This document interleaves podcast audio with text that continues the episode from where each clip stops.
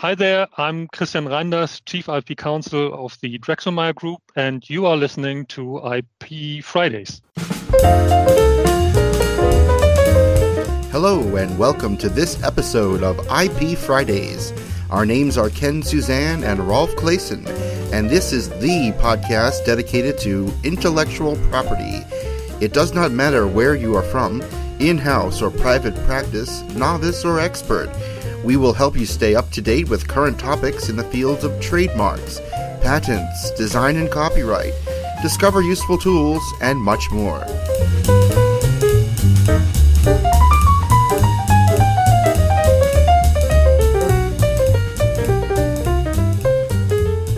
Welcome to episode 116 of IP Fridays. Today's interview guest is Christian Reinders, Chief IP Counsel of the Dräxlmaier Group, a larger automotive supplier, and you will be surprised what you can learn in today's interview. Before we jump into the interview, I have some news for you. The Administrative Council of the European Patent Office has decided that evidence can now be taken by video conference. So, for example, witnesses can now be heard in oral proceedings uh, via video conference. And I also stumbled over a very interesting report of the EU IPO, the EU Intellectual Property Office, titled Trends in Trade in Counterfeit and Pirated Goods. From this report, we learn that still about 80% of all custom seizures, by the number of seizures, um, for counterfeit goods come from China or Hong Kong. The next largest source of counterfeit goods is Turkey with about 6%, and all other countries of origin are about 3 or less percent by the number of custom seizures. The overall value of all fake products imported into the EU were about 121 billion euros in 2016 which is about 134 billion US dollars. And that makes up about 6.8% of all EU imports, so quite a significant number. The main origins of fakes coming into the EU are China and Hong Kong, and then United Arab Emirates and Turkey.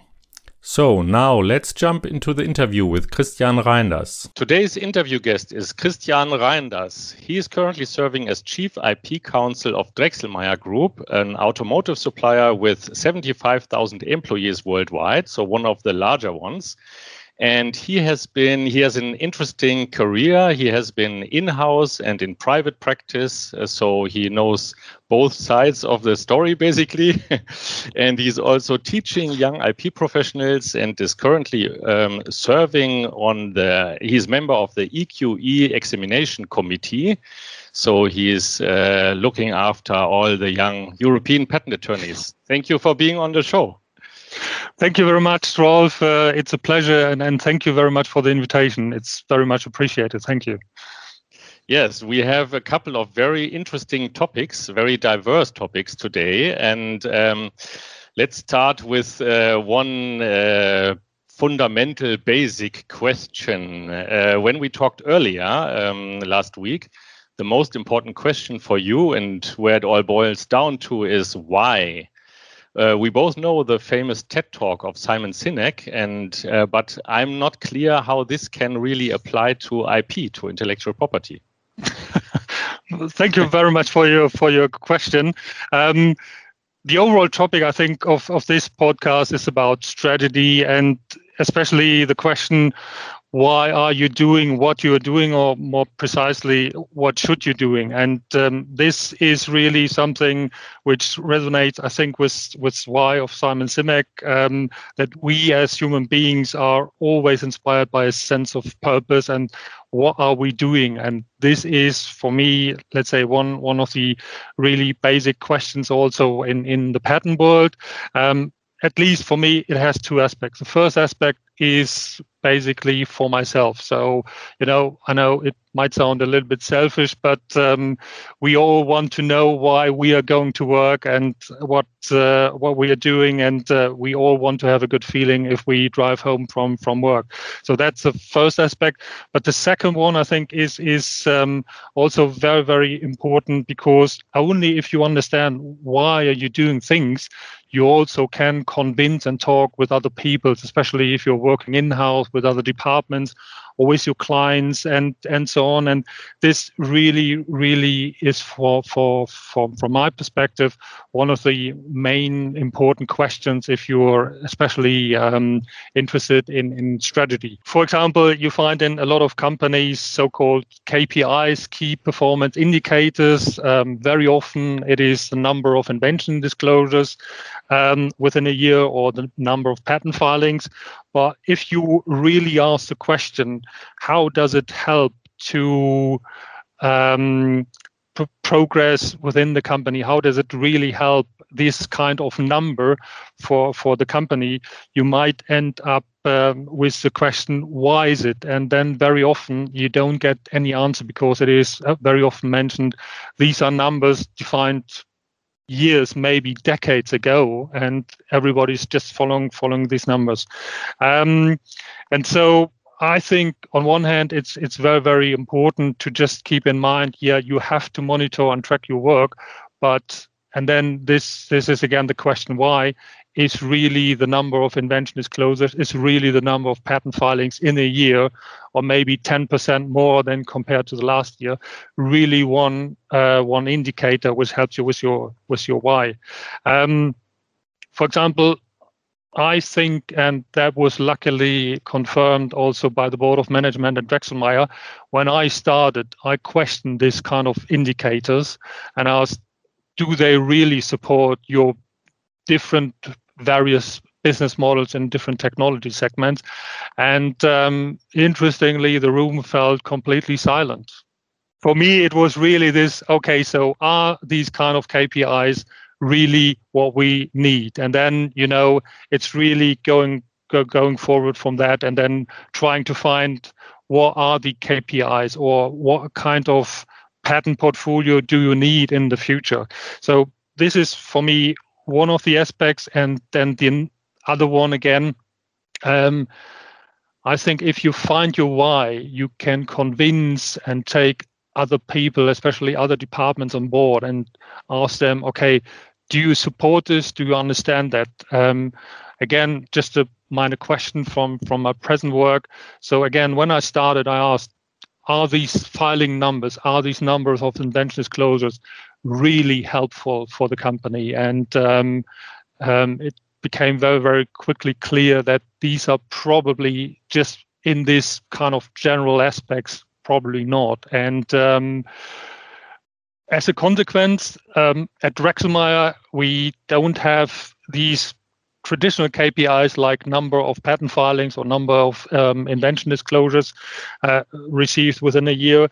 Um, instead, um, I um, agreed with my management um, targets like um, number of FTOs, so freedom to operate searches, the rate of grant of patents versus the number of filings, and also some kind of internal um, I would call it custom feedback. So various uh, in particular development departments, but also sales departments are asked how um, um, satisfied are they with the um, with the work of the patent department. So these are now, let's say, KPIs I I defined um, with the um, board of management. And what is also important to keep in mind that I prepared and um, explained this why also to to other departments, um, especially, for example, to the financial department. I think one of the really underestimated departments you you need to um, try to take on board if you work in a patent department because for example, what happened if these KPIs, number of invention disclosures, um, and number of patent filings uh, were dropped is that we experienced a significant drop in the number of invention disclosures and patent filings. Um, the reason were obviously um, low quality and um, you know the normal incentive just signing uh, just just filing an invention disclosure, three sentence, a line. This is an invention disclosure. You get your incentive, and it, it's done, and it's it's a number, and everything was fine. And um, we, as mentioned, experienced a significant drop. More than 50% um, invention disclosures are less. Uh, we receive now 50% less invention disclosures compared to, for example, 2016 but with a better quality and also the number of patent filings is now on, on a level two third compared to 2016.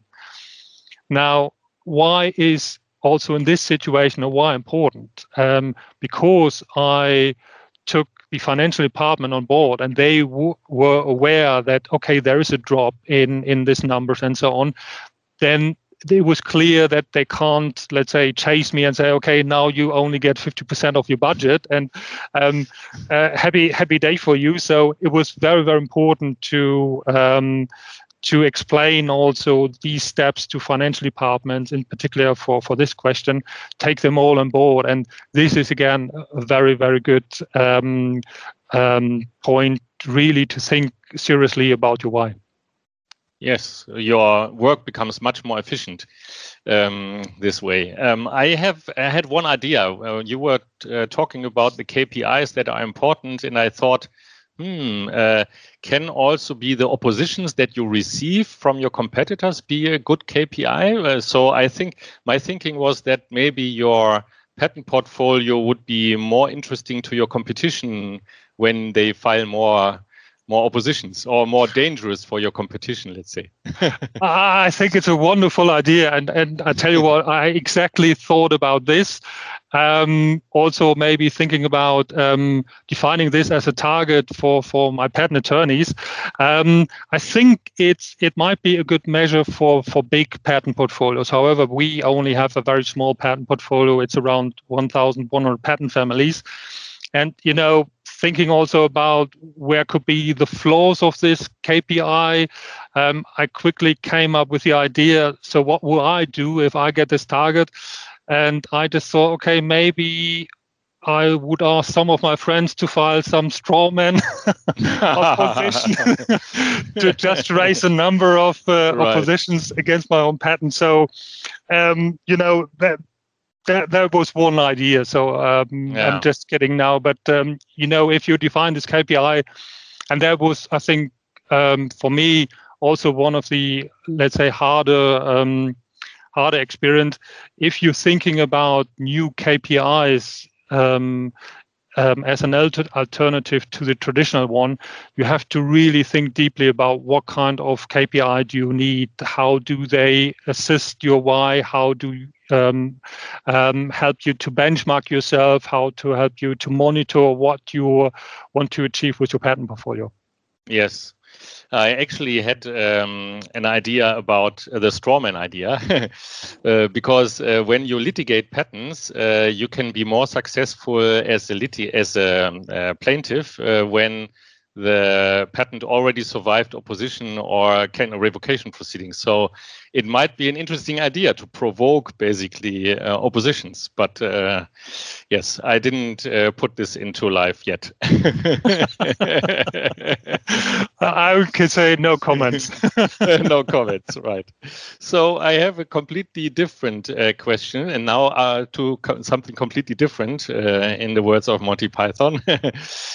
Um, so you are also a member of the IP commercialization committee of the Chartered Institute of Patent Attorneys in the UK, and you lived in the UK for a while. Why? Your favorite question.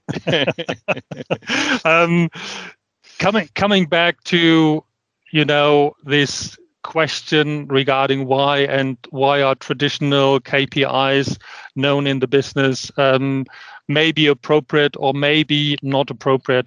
And for me, let's say the really, I wouldn't say frightening, but very concerning topic is as soon as you question number of patent filings, the number of invention disclosures, um, you feel, or at least I felt, a little bit left like in the desert because there's nothing around. So a lot of patent patent departments are run by KPIs like number of patent applications, and and you you drill it down to to each patent attorney, and they have to do blah blah blah and so on. And if you ask yourself, does it really help the company, and does it really um, help you to build up a strategy or, or assisting the, the business model, um, you you very quickly are in completely uncharted water, and especially these kind of committees, uh, committees, sorry, um, and and also um, having this kind of access to um, the Anglo-American world, where patent portfolios sometimes also um, managed and optimized in a little bit different way than in Europe. It really helped me to, let's say, build up a small network where I can discuss with people. Do you think does it make sense to focus on um, for example, number of FTOs and so on. And I think that is really, really important, um, especially if you want to divert from a a little bit traditional um, way and, and do things a little bit differently, um, you need for yourself uh, this kind of confidence that you are on try, right track. Because um, don't forget, uh, we are, let's say, dealing with um, very important assets for a company, and um, they are very important assets not only now, but especially um, with this time delay in three, five years' time. It is, it is, it is branded, and if you make a mistake now, um, it maybe this has, has no impact immediately, but in three to five years' time, it might have a very, very big negative impact on the company. And um, yeah, that, that's what I definitely want to avoid. So yes. this network mm-hmm. is very, very important to have some kind of discussions, how do you things, and so on. And um, that's basically the reason. And I loved London, yeah. I must admit. yes. Um, and uh, at CIPA, you are teaching uh, young professionals about patent strategy, as you already mentioned. Um, maybe can you give our listeners like the Im most important takeaways that you try to communicate to your students there? I think, and this resonates, I think, very well again with the initial question why try to understand your company and your client. So every company is different, every client is different, it's different technologies, it's um, a different um, um, company structures. Sometimes you have this kind of silo structures where, for example, I actually work in in the automotive industry, which means it is very traditional. There's an R&D department, there's a sales department, there's a procurement department, and so on. There is some kind of flow of information, but not very often. So each department is doing um, things maybe separately, maybe maybe differently, and um, to understand that and to identify the stakeholder within within the department who are maybe patent minded and maybe who are not patent minded is is is um, I think very very important. And then um, also um, for example, if you have this kind of silo structure, really to understand um, what kind of impact not only building up the own portfolio might have on your company. Um, another aspect I think is very often also um, slipped a little bit under the carpet is the risk of um, third-party patents and also thinking about what kind of risk um, um, may have an impact on your company, not only on R&D, but in particular on sales. And again, if you have this kind of silo structure, how to teach and how to raise the, the IP awareness in departments which are maybe not so closely linked to R&D as, for example, we, we in, in a traditional way as patent attorneys have this very close links to. What we experience at the moment already is um, that especially during contract negotiations between us as a tier one supplier and the OEMs, these questions regarding have you searched for third party patents and so on now crops up um, more and more. And um, at the moment, we experience a lot of demand from our sales department, interestingly, um, who came to us and say, we had this question regarding patent searches. Uh, we have done something. Do we need to do something, and so on? And this is now something, um, an issue. I think. Um, where we have to look very closely into it. And that is also the reason why now we as a patent department are much more involved in contract uh, negotiation and contract management than before because all these questions also about background ip foreground ip licensing to oems and so on um, are very very um, important. And so from my perspective this is now at least you know some some some kind of further support let's say for our idea to um, raising the IP awareness. And we also use this kind of questions very often then now for training. That's basically um, about that. Do you think that this principle of uh, standard essential patents can be also applied to other areas of technology, so not telecommunications? Uh, or related technology areas, but maybe also production and manufacturing? Um, and if yes, what challenges do you see there? I think there's a really high potential in this kind of, of business model. Um, and personally, I think in the future we will see maybe in various technology segments, even in one company, very different business IP business uh, models. So maybe in one sector it's really um, standard essential patent licensing, um, and the other one is traditional one, and maybe the other one is just freedom to operate. Um, so I think this really has an impact, especially also as a kind of general business model for for companies. Um, what we at the moment try, um, and this is uh, definitely one of the challenges, uh, try to maybe adapt this kind of model into other areas. So, for example, Dräxlmaier is um, um, um, involved in assembling this wire harnesses. So this one or two kilometer cable, uh, which is placed in into a car. And you have also various standards for this cable, like Ethernet and all these different standards in in the cable industry. And we also have now some some internal discussions about okay, so what are the benefits maybe to joining this kind of standard to contribute to the standard, and um, that is, I think, um, something we will see in the future also in, in various other aspects.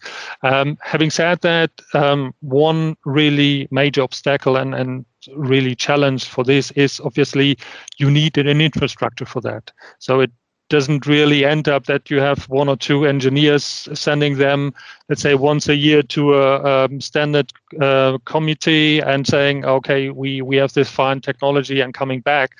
So you need really this kind of infrastructure, this kind of flow of information about strategy, uh, what happens in the standard committee, building up the patent portfolio, which is then mirrored um, again to to all the other departments.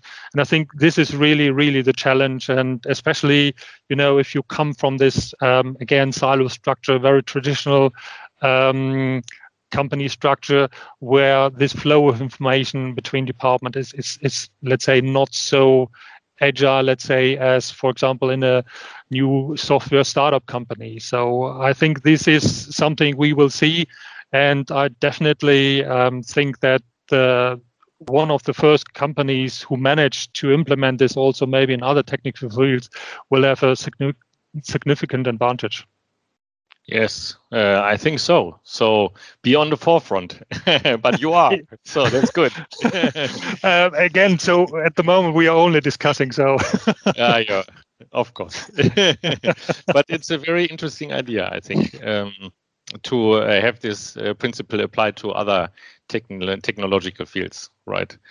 So um, finally, uh, as my last topic, maybe the hottest topic, um, uh, that is more that becomes increasingly important: uh, big data or data. Um, so OEMs increasingly want to gather the data from their customers and um, ask you to the to help them basically. Um, so, what is your take on this topic? Use of data by the OEMs and you helping them to gather the data? I think data is really one of the really underestimated um, IP topics at the moment um, because you see two, let's say, major drivers. One is an internal driver and one is an external driver. So as mentioned, the external driver is, um, especially if you read now the the new contract um, draft from from the OEMs, always data now crops up. It's it's all about we want to have access to your data, um, and it, it's it's it's not only you know uh, on what day a specific product was produced. No, it, it really goes very often now down to what was the temperature, what was the pressure of this um, specific product. So it it will become, I think, a kind of liability and warranty issues in the future because with this kind of data you might drill down and and identify okay something went wrong in the production and and you can maybe identify this very very specifically. Um, the internal driver obviously is um, quality and improving processes. So you might have heard about the concept digital twin, um, which is that you mirror every product you produce in a kind of software model and then doing some kind of um, simulation and, and uh, making kind of forecast how the digital twin hopefully um, develops exactly like the analog twin. Um, plus um, another, I think, very, very important issue is um, trainings data um, sets for AI models. So um, that is also something which I think is a little bit underestimated also uh, during the discussion with AI because you know I'm I'm definitely not an expert, but if you speak to AI experts, they they always um, um, mention that setting up an AI network itself. So how many layers, how many neurons, and so on. You can probably determine it very easily with a kind of algorithm, and it's used. And um, for me, this is basically still this kind of normal computer implemented um, algorithm, which which uh, should be technical enough, or course according to the European. Um, um, case law, um, an additional cause an additional technical effect. Um, the same is for the learning algorithm, back propagation, forward propagation, and so on. And if you asked um, an AI expert, they normally mention the time I spent on designing and uh, designing and developing the, the the network and thinking about the algorithm and implementing it. It's 20% of my time.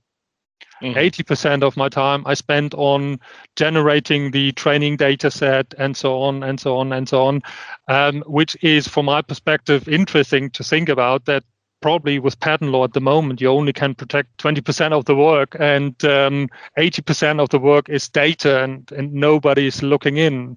Plus, um, but that's now a very, very personal opinion.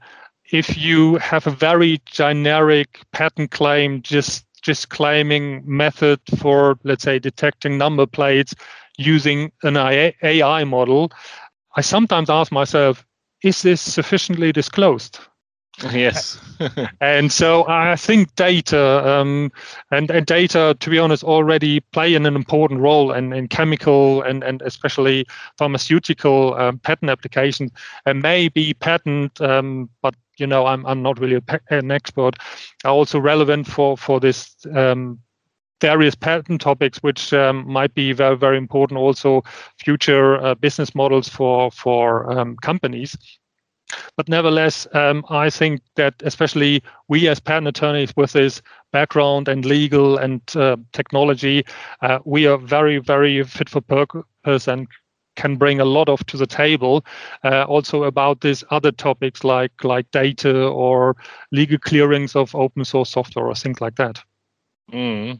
yeah it will be very difficult uh, or um, I'm I'm looking forward to see successful patent applications in the AI field where the data sets are sufficiently disclosed. so it's really difficult because these data sets are huge and uh, probably it will end up like with the DNA uh, patent applications, where you have to have a huge appendix with all the sequences of the DNA, and now you have huge appendixes with the appendices with uh, data sets. Let's see. Let's see how uh, the patent professionals solve this problem with uh, sufficient disclosure in AI. Yes, uh, yes, this has been a really, really interesting uh, and valuable interview, and I'm sure our guests uh, profit a lot from listening.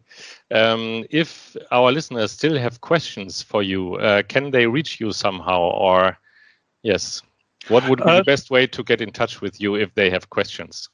If they have questions, um, I'm uh, you. You can find me on LinkedIn um, definitely. And um, you can also drop me an email address, um, which is um, Christian, like like the religion dot Reinders, R A E N D E R S, at Dräxlmaier, which is D R A X L M A E E R dot com.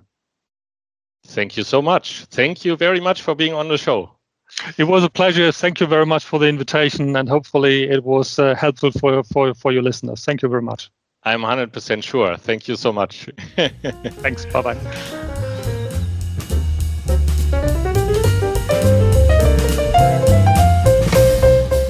That's it for this episode. If you liked what you heard, please show us your love by visiting ipfridays.com slash love and tweet a link to this show. We would be so grateful if you would do that. It would help us out to get the word out. Also, please subscribe to our podcast at ipfridays.com or on iTunes or Stitcher.com. If you have a question or want to be featured in one of the upcoming episodes, please send us your feedback at ipfridays.com slash feedback. Also, please leave us a review on iTunes. You can go to ipfridays.com slash iTunes and it will take you right to the correct page on iTunes.